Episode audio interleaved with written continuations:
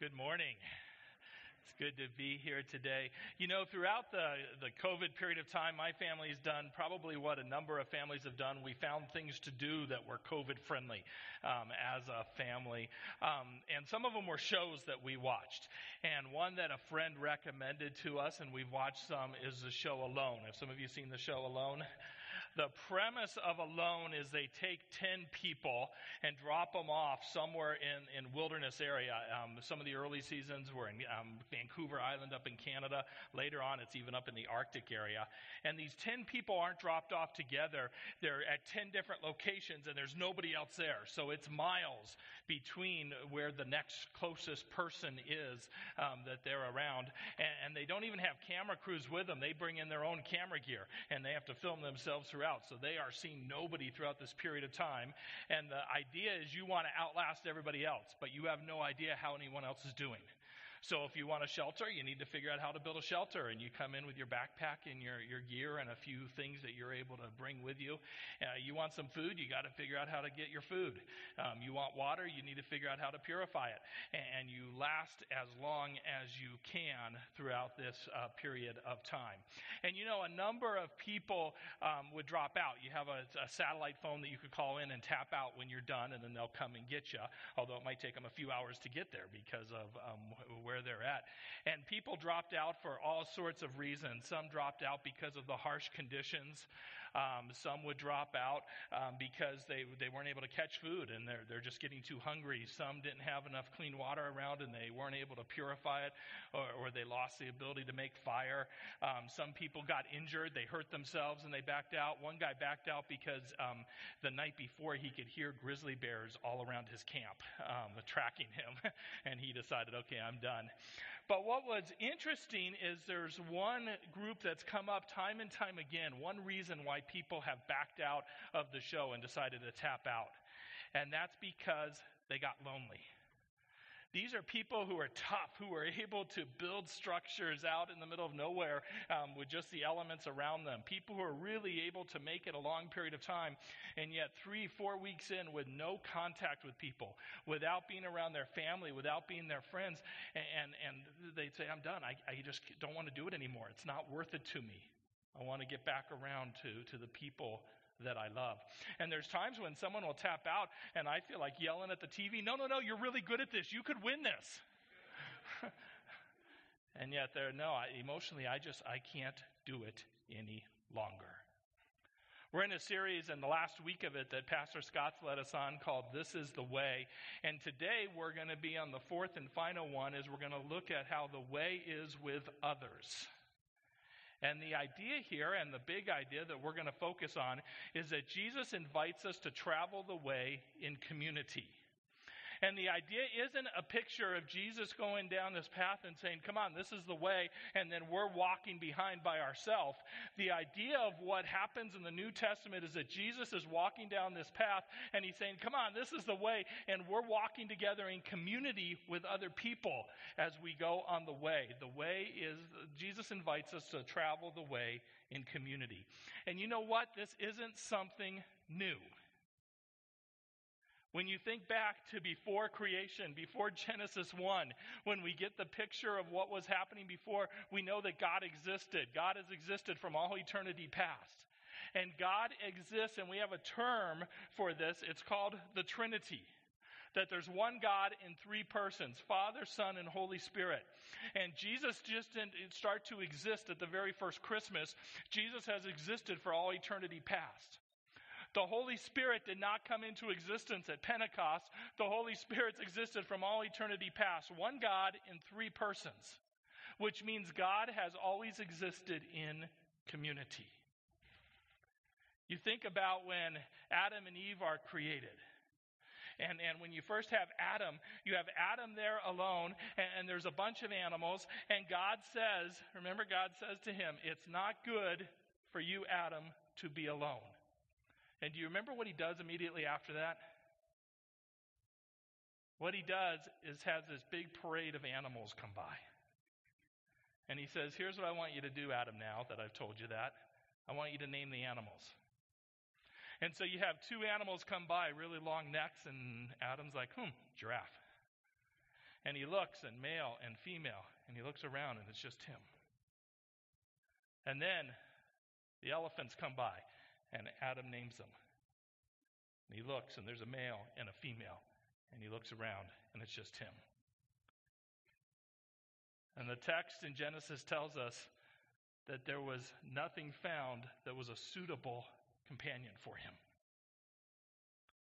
And so God creates Eve at that point. Because we were created to be in community. Remember when Jesus comes and Jesus starts his ministry?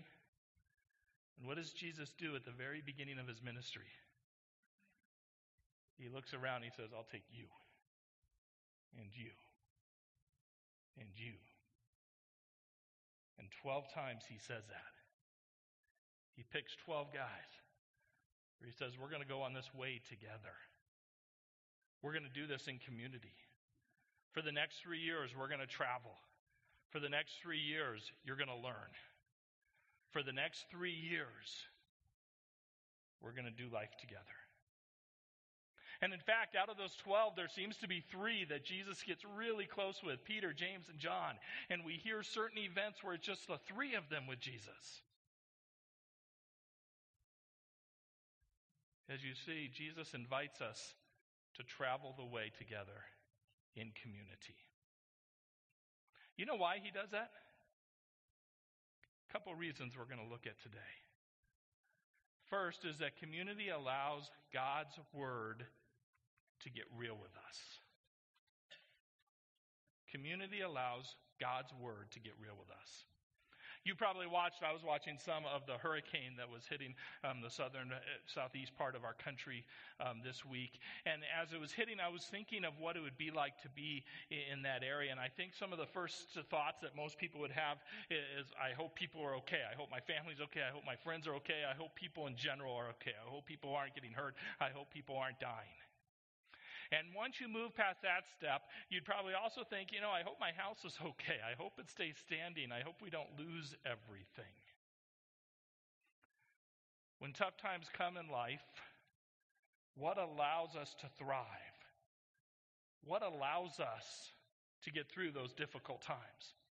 You know, Jesus tells a story that fits those together in Matthew chapter seven, and he talks about one house that falls and the other house that stays standing.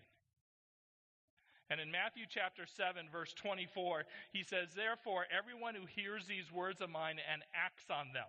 So this is the person who hears God's word. He goes to the Bible study. He hears the sermon, and he acts on it. Every person who does that will be like a wise man who built his house on a rock.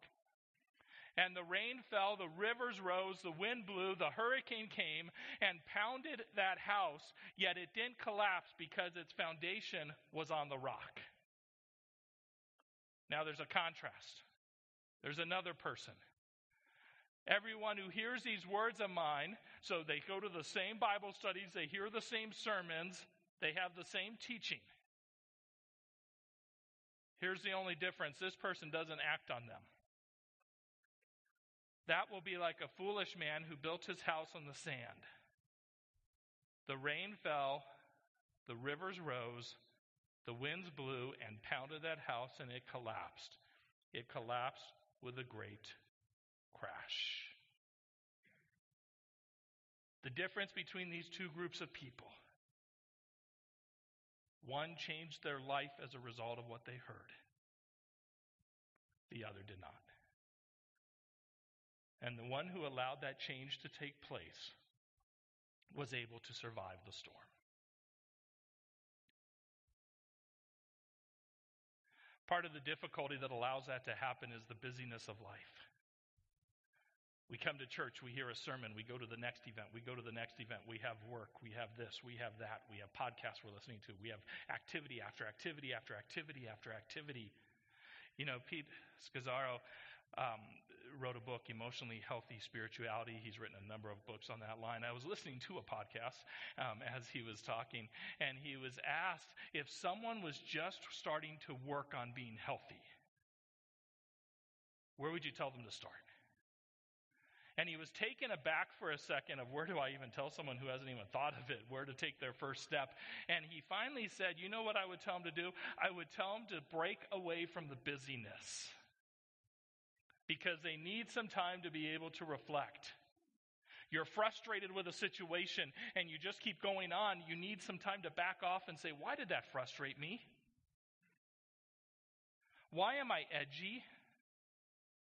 We need the time to back off and say, how does this apply to my life, instead of bouncing from activity to activity to activity to activity.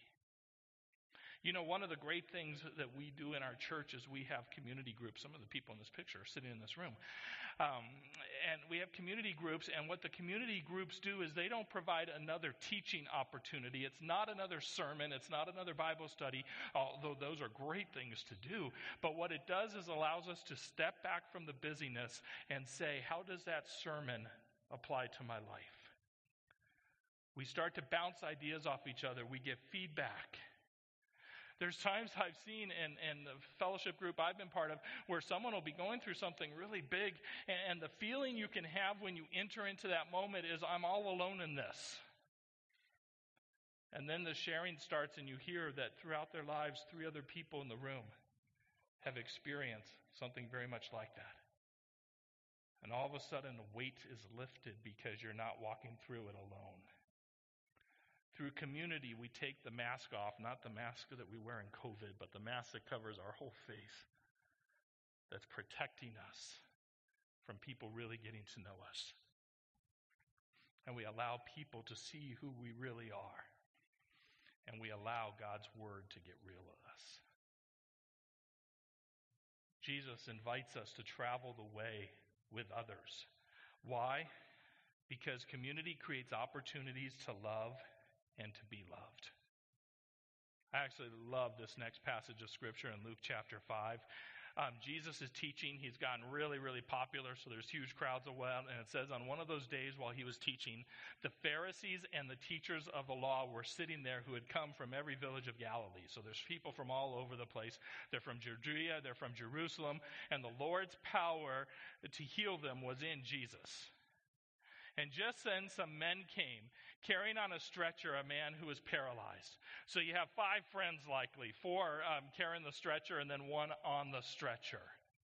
Five friends, four carrying their buddy to Jesus.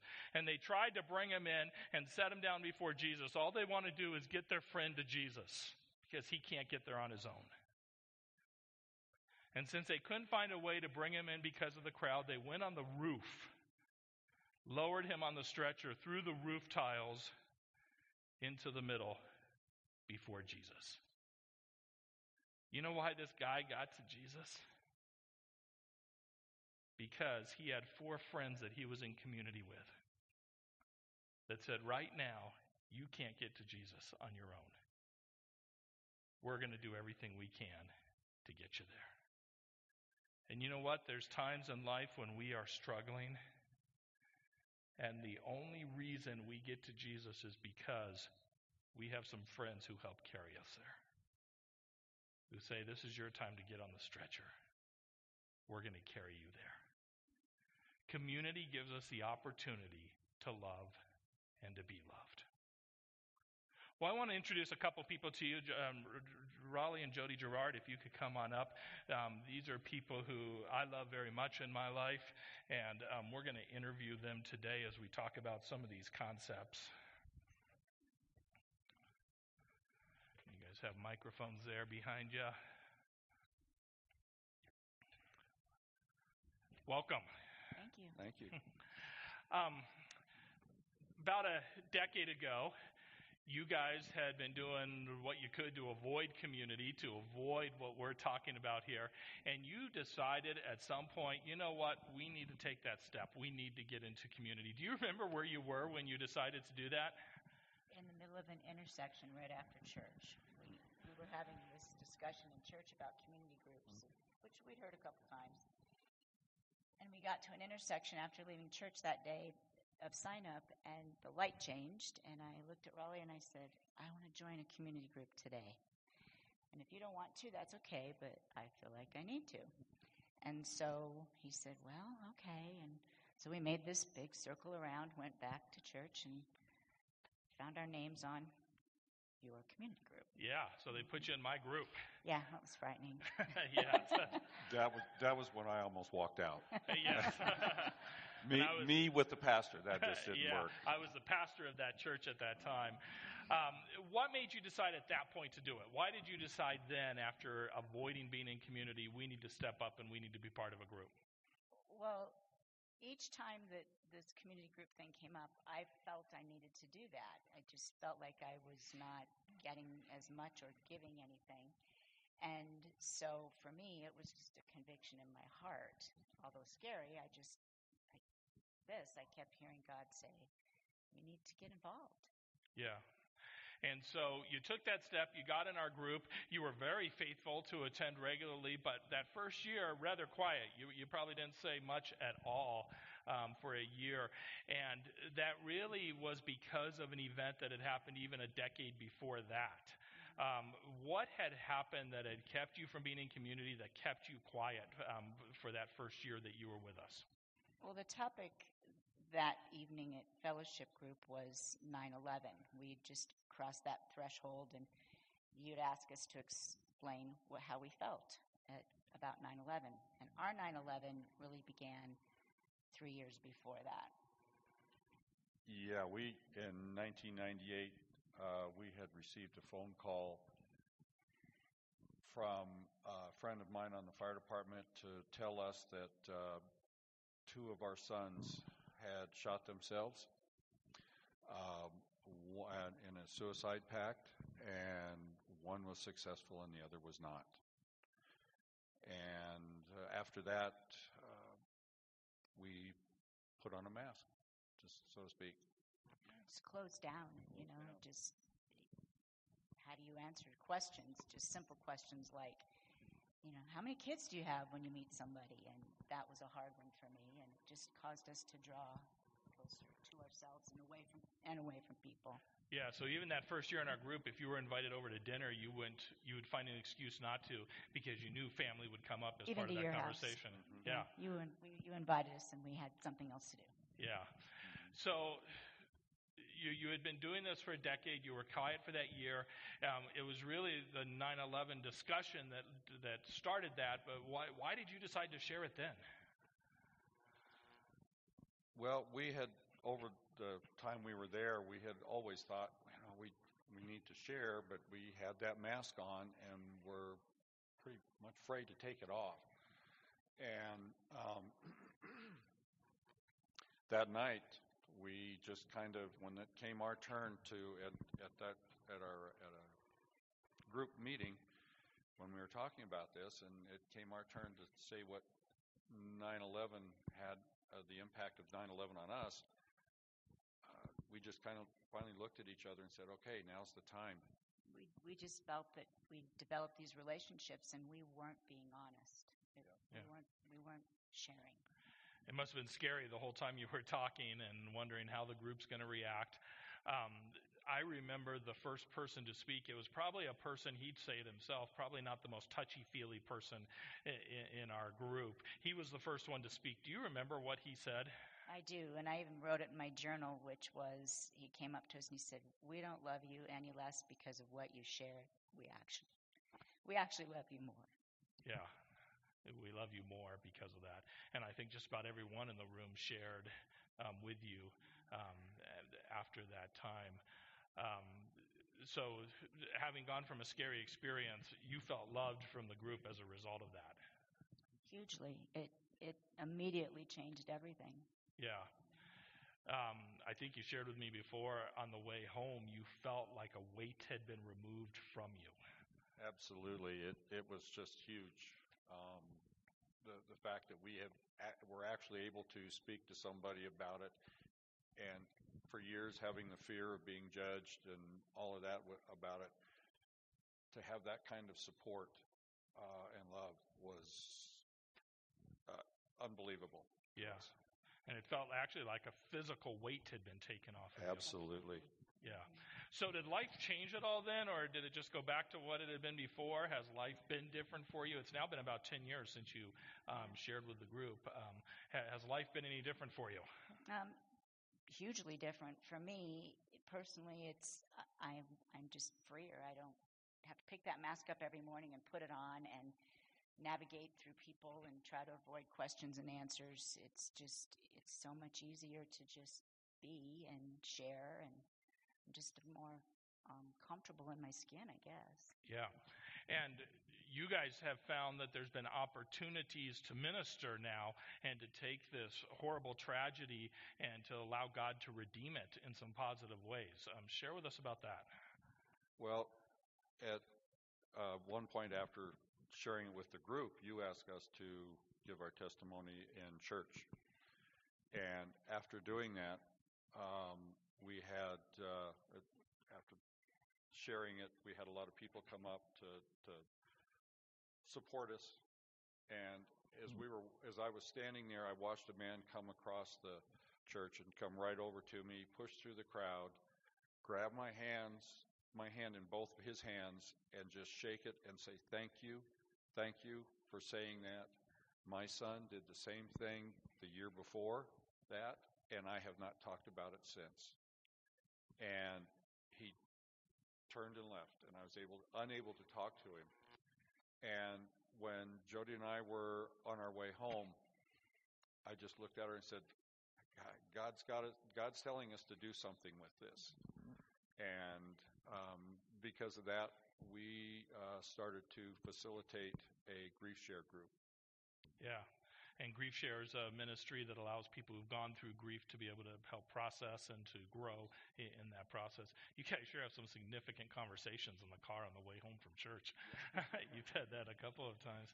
Um, and you found a number of times where you've been ministering to people that you did not expect in unusual situations or odd times where all of a sudden God puts someone um, right in, on, in your presence. Oh, absolutely. Um I was on a job, and I was uh, with somebody that turned out her husband had committed suicide, and, and we were at this house for several days, and, and for a couple of days I kept saying, I should say something to her, and it actually was God saying, I believe in my heart, you need to talk to this person. And I, a little slow, um, I kept saying, no, I, I, that's not my position to do that. And finally, I was taking a box of stuff to this to this lady and handing it to her, and um, she said, well, thank you, and then she turned to walk away, and she took about three steps, and she turned around and said, were you going to say something to me? And I was speechless, I, and I wanted to say no, and um, God hit me upside the head and said, no. You need to talk. And we talked for about fifteen minutes. And when I when I finally left, she just thanked me. She said, thank you. Nobody else will talk to me. Yeah. And numerous times since then, it's it it's because because of this, we're we're open and, and we can talk about it now. And it has opened so many doors. Yeah. And when you think back to your life now, the growth you've had in your relationship with God, with other people, the ministry, how much of that would you tie back to that intersection you were in when you decided, let's go back? one hundred percent. Yeah. It changed everything. Yeah. And, you know, there was an odd time because we were talking about the stretcher, and, and for a while our group was carrying you on the stretcher for that first year. We didn't even know what, that we were, um, but we were carrying you on that, that stretcher. And, you know, when I went to seminary, when I was a pastor, it, you know, my thought was that I'd always be on a corner carrying the stretcher for, for other people. Um, that's the picture that I think Lisa and I both would have had. And there came a time where um, I physically burned out from ministry. And the group at that time, you all came up with the stretcher, and all of a sudden you guys were carrying the stretcher and stopped next to Lisa and I and said, get on, we're going to carry you now. Um, do you remember that period of time? I do. Um, one of the gals in the group, she and I were on the phone. We knew we were we needed to do something, and so we needed to move the the group. So we stayed to get, we would stay together. We moved it to our house and just insisted so that we could come around you and and comfort and care, and that's just what we do. Yeah. Um, when I think of you guys, the word courage comes to mind. Um, it took a lot of courage to enter into a group. It took a lot of courage to share. It took a lot of courage to come up here today and to, to share. So thank you for being courageous. Thank you for sharing your story with us today. Thank you. Thank you. Yeah.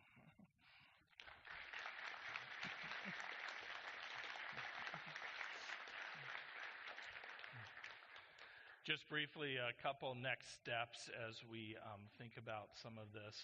Um, the first next step is, what step can you take to move into community? Maybe you've been holding back. Maybe you've been at the position of saying, I, I don't want to do that. And, you know, later this fall, we're going to have some opportunities with um, new community groups. That might be an opportunity. There may be some ways that you right now, even before then, can be stepping up and entering into community. But one step for you might be, what step can I take to move into community? Um, the next step is, what step can you take to go deeper into community? If you're already in a community group, or if you're already in community with a group, a good group of people, what step can you take to move a step further into community? Um, it might be and that, that you're thinking, you know, I, I go to my group and we, we talk about the sermon each week. Maybe I'll spend some more time reviewing my notes ahead so my mind's already more into it um, before I even get there.